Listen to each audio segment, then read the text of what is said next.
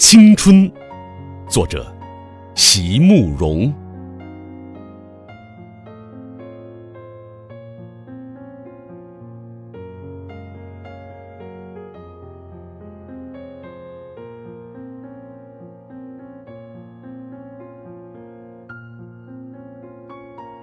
所有的结局都已写好，所有的泪水也都已启程，却忽然忘了是怎么样的一个开始。在那个古老的、不再回来的夏日，无论我如何的去追索。年轻的你，只如云影掠过，